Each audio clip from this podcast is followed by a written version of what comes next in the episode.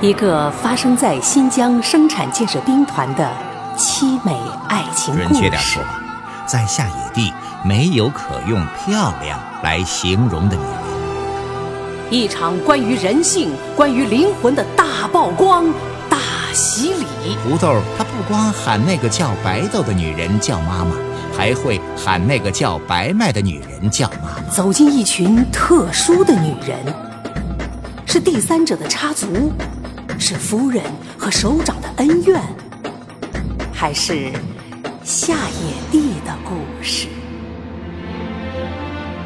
中国文学年度进步最快的作家董立国力作《白豆白麦》，为您讲述西部垦荒背景下女性婚恋悲剧和人性的美丽。请听第三十八集。白麦走进了浴室，在热水里好好的洗了个澡。浴室里有一面镜子，白麦从水里站起来。立刻会有一个女人站到他的对面，那个女人呢，让白麦看了都觉得喜欢。他打算要把这喜欢持续下去，持续到老罗回来，持续到如水的月亮从打开的窗子涌入，持续到那一片雪白的床单上。白麦怎么也没有想到，这喜欢呢，只持续到老罗回来就没有了。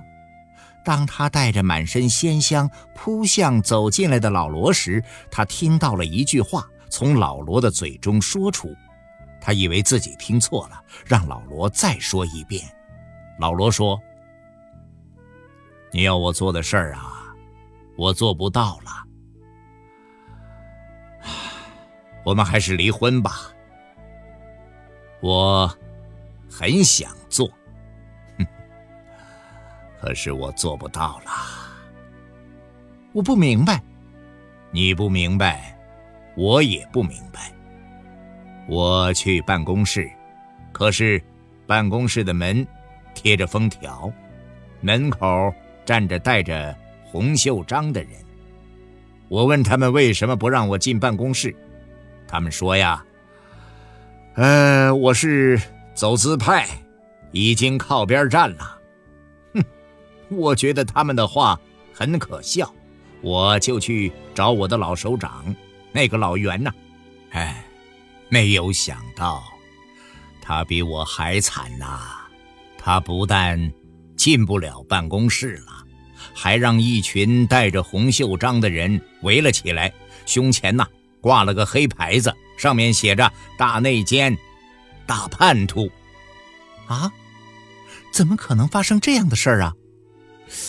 你是不是不想办这个事儿，就乱编个事儿来蒙我呀？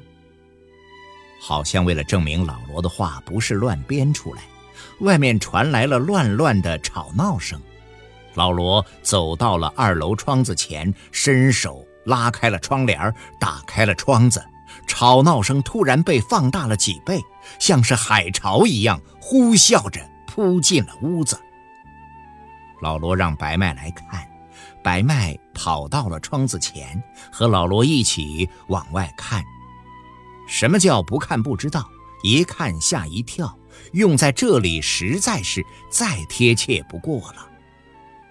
一个高大的牌楼，据说它是明朝立起来的，为了纪念一个镇边的将军。这个将军西征平叛，收回国土，英名天下传。可是现在呀。一群人正用粗大的绳子要把纪念他的牌楼拉倒，一群人边拉边喊着口号。他倒下时砸在地上，大地被震得有些颤抖。一个广场上，花园里的鲜花正被践踏，许多人打开一个图书馆的大门，把里边的书抱了出来，放在广场中心，点着了大火。火苗冲上了天空，把云朵都烧红了。围着这堆大火，好多人在唱歌跳舞。这些人好像全是学生模样的读书人，他们好像在为一个什么节日狂欢。一条条街道上，到处是提着扫帚和浆糊桶的人。他们呢，把一张张白纸粘在了干净的墙上，白纸上是大大小小的黑色的字，其中有些字会被画上红色的大叉。被打上了红叉的字，多半是什么人的名字，名字并不陌生，他们多次出现在报纸和杂志上。一个大卡车开过来了，车子上四周站了一圈子弯着腰、低着头的人，尽管他们身子被压得很低，可看起来他们还是很高，因为他们的头顶上全戴着一顶纸糊的高帽子。帽子写明了他们的身份：有大走资派，有大地主、大恶霸，有大右派，有大流氓，有大反革命分子。反正没有一个是好人。他们身后站着一群拿大刀长矛的人，好像只要他们不老实，就会马上砍下他们的脑袋，或者扎穿他们的心脏。一个人站在台子上。手里举着一本小红书，正在唾沫四溅地演讲着。不知他讲了些什么，惹怒了另一些人。另一些人冲过来，冲到台子上，围着他拳打脚踢起来。可这个人好像也不是一个人，一看到他被打，马上有许多人过来帮他。于是先是台子上在打，不一会儿台下也打了起来。又过了一会儿，一条街的人都打了起来。白麦问老罗：“这是怎么回事啊？”老罗说：“他也不知道，连老罗都有不知道的事儿，怕是没有几个人能知道了。尽管不知道到底发生了什么事儿，但他们知道正在发生的事儿啊，一定不是个很小的事儿。”而且这个事儿会给他们的生活带来很大的变化，让他们不能完全按照自己的想法去做一些事了。至少，白麦让老罗去做的事儿，老罗没有办法去做了。不过，白麦可不相信老罗是真的没有办法做到了。他知道老罗是个多么厉害的人，他想老罗只是找了个借口。既然老罗不能做到白麦让他办的事儿，白麦呀就得按自己说的去做了。白麦去找民政局王局长，王局长知道白麦是谁，问白麦有什么事儿。白麦是办离婚，问给谁办离婚呢？白麦说给自己。王局长让白麦不要乱开玩笑。白麦拿出了一份离婚协议书，上面有老罗的签字。看到了老罗签字，王局长还是不给白麦办。王局长说：“哎呀，这老罗呀，不是别人，我跟着老罗从延安跟到了新疆，没有男人能比得上他！和他离婚呐？你是不是疯了啊？”白麦说：“你别说那么多。”给我把手续办了就行了。哎，我不会给你办的，除非老罗给我下命令。嗯，婚姻自由，我想离就离，谁也管不着啊。不管白麦怎么说，王局长就是不给白麦办。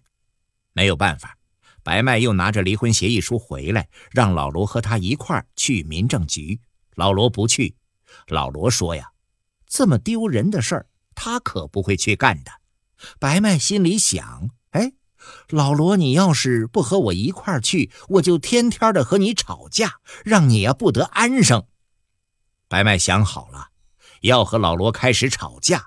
可是啊，不等白麦开始吵，门口就响起了吵闹声，而紧接着发生的事情，让白麦再想和老罗吵，也就没办法张开嘴了。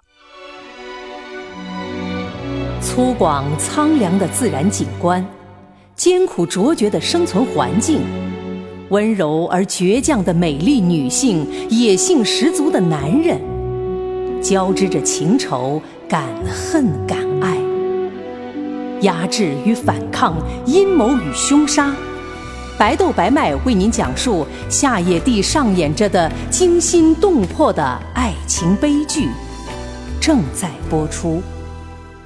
天天都有树叶子由绿变黄，天天都有变黄的树叶子从树枝上掉下来，这并不是什么大不了的事儿。大雁在天上排队向南飞，路上布满重叠杂乱的脚印。每一年都有一段这样的日子，这样的日子里呀，天底下的所有的地方都会是这样。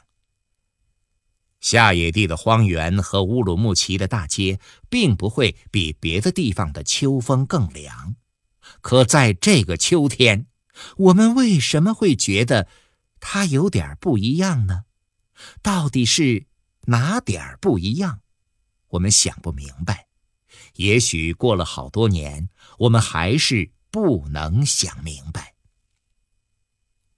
洪秀章戴上了杨来顺的胳膊。杨来顺说不了话，也没有办法跑开，就成了下野地第一个戴红袖章的人。谁也没有想到，杨来顺一戴上红袖章就开口说话了。杨来顺说：“ 你们，呃，要让我干什么呀？”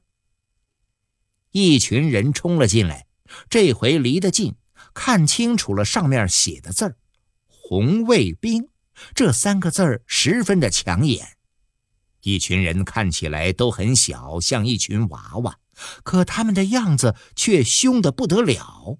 他们一进门就大声的喊：“快，有人揭发你们，说你们是台湾特务，家里藏着发报机，快点交出来！”一看那是群娃娃，说的又是没影子的事儿，老罗呀就没有当回事儿，没把这群娃娃放在眼里。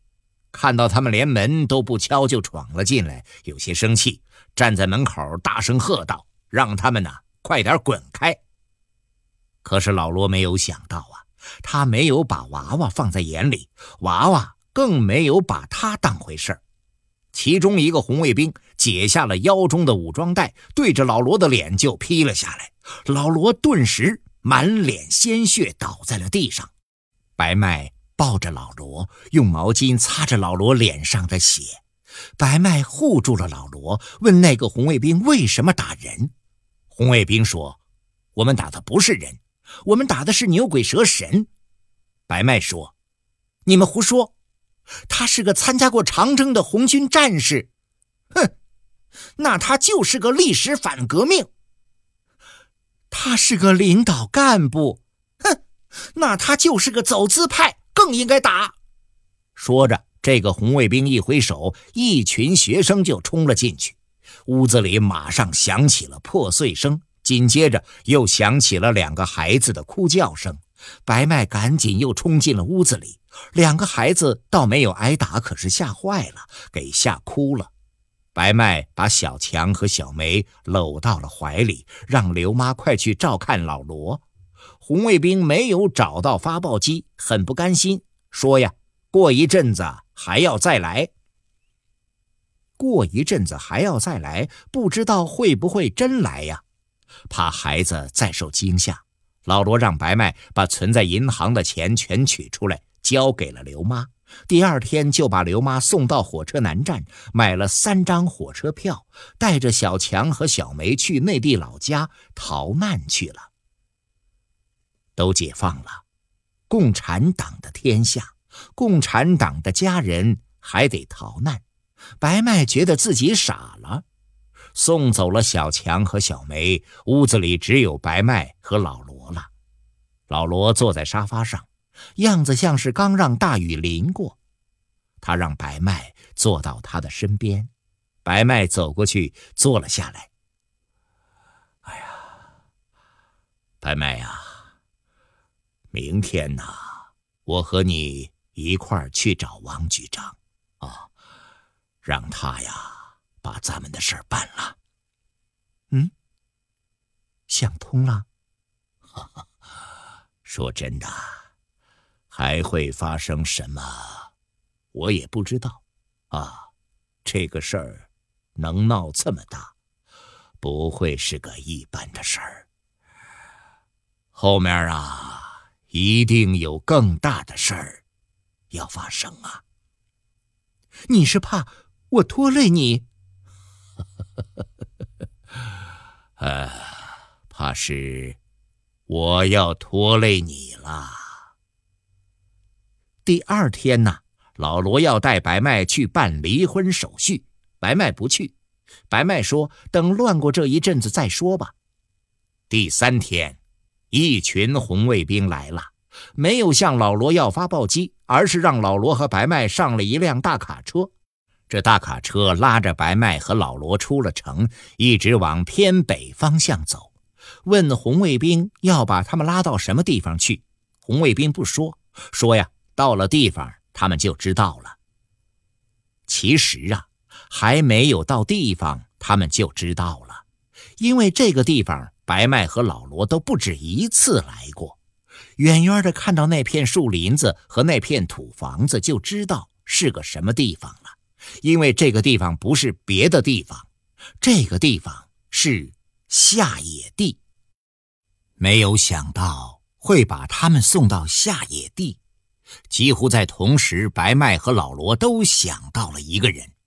他们想到的当然不是同一个人，但他们想到的人都在下野地。白麦想到的是白豆，而老罗想到的是马厂长。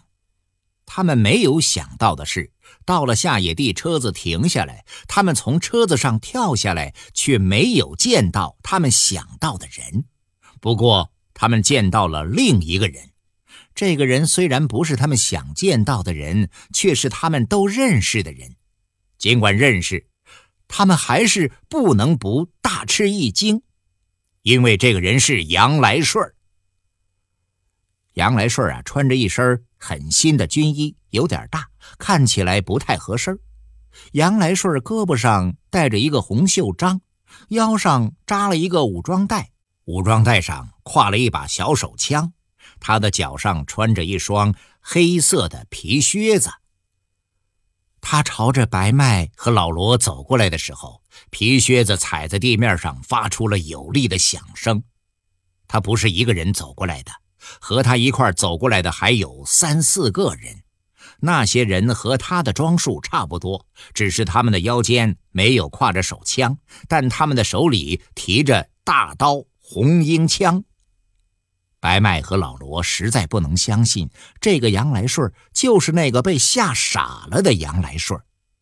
杨来顺走到白麦和老罗跟前，很响亮地说：“啊啊，欢迎你们来到下野地啊！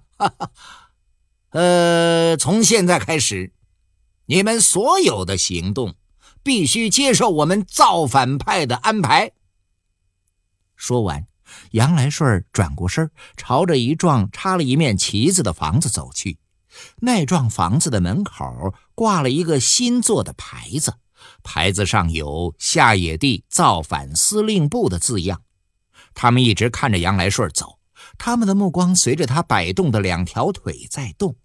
到了这会儿，他们还是有点不相信看到的是真的。白豆来了。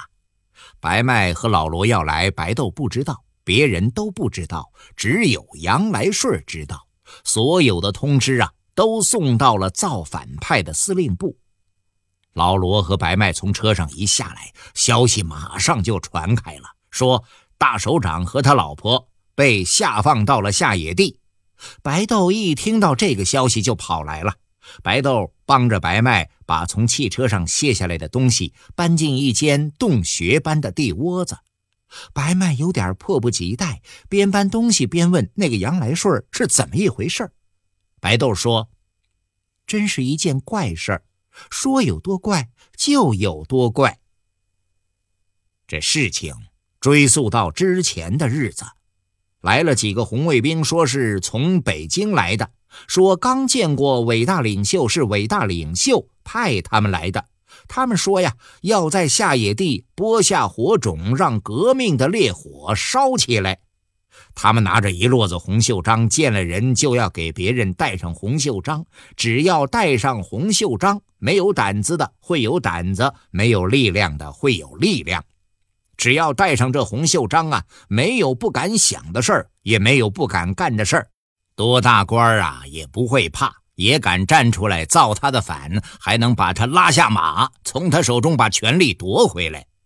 大家听他们说这些话，像听神话故事。看到他们要给自己戴红袖章，就马上躲开。红袖章戴上了杨来顺的胳膊，杨来顺说不了话，也没办法跑开呀。就成了下野地第一个戴红袖章的人。谁也没有想到。杨来顺一戴上红袖章，就开口说话了。杨来顺说：“呃，你你们要让我干什么呀？让你造反呢？哦，这这造什么反呢？造走资派的反呢？哦，那谁是走资派呀？谁是官谁就是。正好马厂长走了过来。”杨来顺指着他说：“呃，他是厂长，他是不是走资派呀？”红卫兵说：“啊，当然是了。”这几个红卫兵上去把马厂长拦住，说要开马厂长的批斗会。红卫兵招呼围观的群众说：“有什么苦，有什么冤，有什么恨，全可以说出来，不用怕。”群众一听啊，马上都怕了，怕的往后退。马厂长当营长的时候就很厉害，穿着大皮鞋，看到谁不好好干活啊，就用皮鞋朝屁股上踢。现在当了厂长，那就更厉害了，想收拾谁了，不用皮鞋了，一句话就把人呐关了禁闭。别人怕的往后退，只有杨来顺坐在地上没有动。红卫兵说：“哎，谁敢造这个走资派的反啊，就让他当司令。”杨来顺一听，一下子站了起来，朝着马厂长走了过去。看到杨来顺站了起来，大家全不看马厂长了，全去看着杨来顺。马厂长指着杨来顺，凶狠地说：“杨来顺，你想干什么？”他呀，想把杨来顺吓住，没有吓住。杨来顺说：“哼，我要造你这个王八蛋的反。”说着，抬手一个大耳刮子打在了马厂长的脸上。马厂长愣住了，下野地的人呐，全愣住了，因为这么多年来只见过马厂长骂别人、打别人，马厂长被别人骂、被别人打，这还是头一次见到。杨来顺这下成了下野地第一个造反的人了。愣了一会儿，一些人呐不愣了。因为呀，杨来顺把马厂长打了之后，一点事儿都没有。不愣的人呐，不再后退了，也敢往前走。红卫兵带来的红袖章一下子不够用了，许多人冲上来抢着要往自己胳膊上戴。一些受过马厂长打骂的人站了出来，朝着马厂长开始了控诉。下野地的文化大革命的烈火就这样烧了起来。文化大革命本身就是奇迹，文化大革命又不断创造奇迹。乌鲁木齐一份革命小报用了一整版报道这个奇迹，标题是“革命力量大，铁树开了花，傻子起来造反了”。刚才您听到的是新疆本土作家董立博的广播小说《白豆白麦》。由新疆故事广播和新疆青少年出版社联合录制，编辑李明德、林涛，演播仲维维，配乐吉玉杰，节目监制周川、卢刚，总监制姚兰、徐江。